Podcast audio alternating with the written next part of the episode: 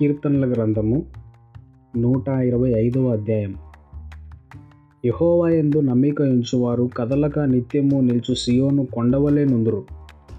యెరూషలేము చుట్టూ పర్వతములున్నట్లు యహోవా ఇది మొదలుకొని నిత్యము తన ప్రజల చుట్టూ ఉండును. నీతిమంతులు పాపము చేయుటకు తమ చేతులు చాపకుండునట్లు భక్తిహీనుల రాజదండము నీతిమంతుల స్వాస్థ్యం మీద నుండదు. యహోవా మంచివారికి మేలు చేయము యథార్థ హృదయులకు మేలు చేయము. తమ వంకర త్రోవలకు తొలగిపోవు వారిని పాపము చేయు వారితో కూడా యెహోవా కొనిపోవును. ఇస్రాయేలు మీద సమాధానం ఉండునుగాక